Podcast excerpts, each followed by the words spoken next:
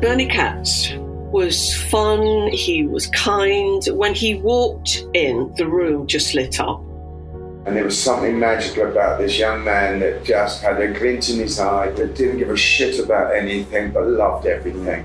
My first impressions were of a huge, vibrant, and outgoing personality, all hugs, grins, extravagant language, and wild attire. Always in a leopard skin jacket, whirling around like a windmill. Oh, she's a character. I don't know if those people exist anymore. They're sort of dying out. Everything's changed. Bernie was the essence of this place. He was scurrilous, he was preposterous, he was gorgeous, he was five foot nothing, and he had a heart bigger than this square.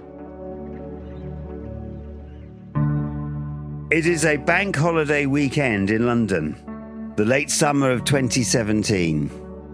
The streets around Kentish Town, just north of the city and halfway towards Hampstead Heath, are unusually quiet.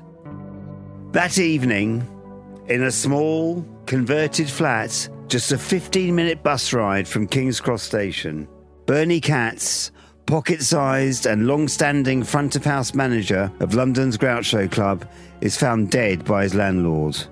I said to him, What happened? You know, and he said, We are not talking about it. And yes, there have been the rumours we've all heard. I mean, what did I hear specifically? That he was murdered. His relationship with his father was so toxic. He hated the idea that his son was gay. His right. dad was a proper gangster. Bernie came down, there was a kerfuffle.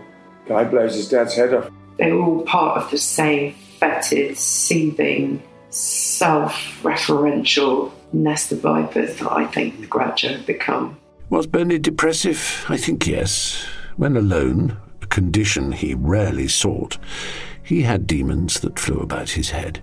I get a call from Bernie and he is in £20,000 worth of debt with the Albanian gangsters in Soho. We all collected and paid the debt. The way that the Albanians operate is very, very peculiar because they did not operate like any other mafia in Europe.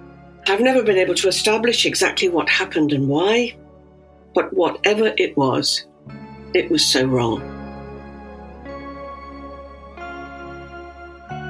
Bernie who Killed the Prince of Soho? Coming June 1st. A Stakhanov production available wherever you get your podcasts.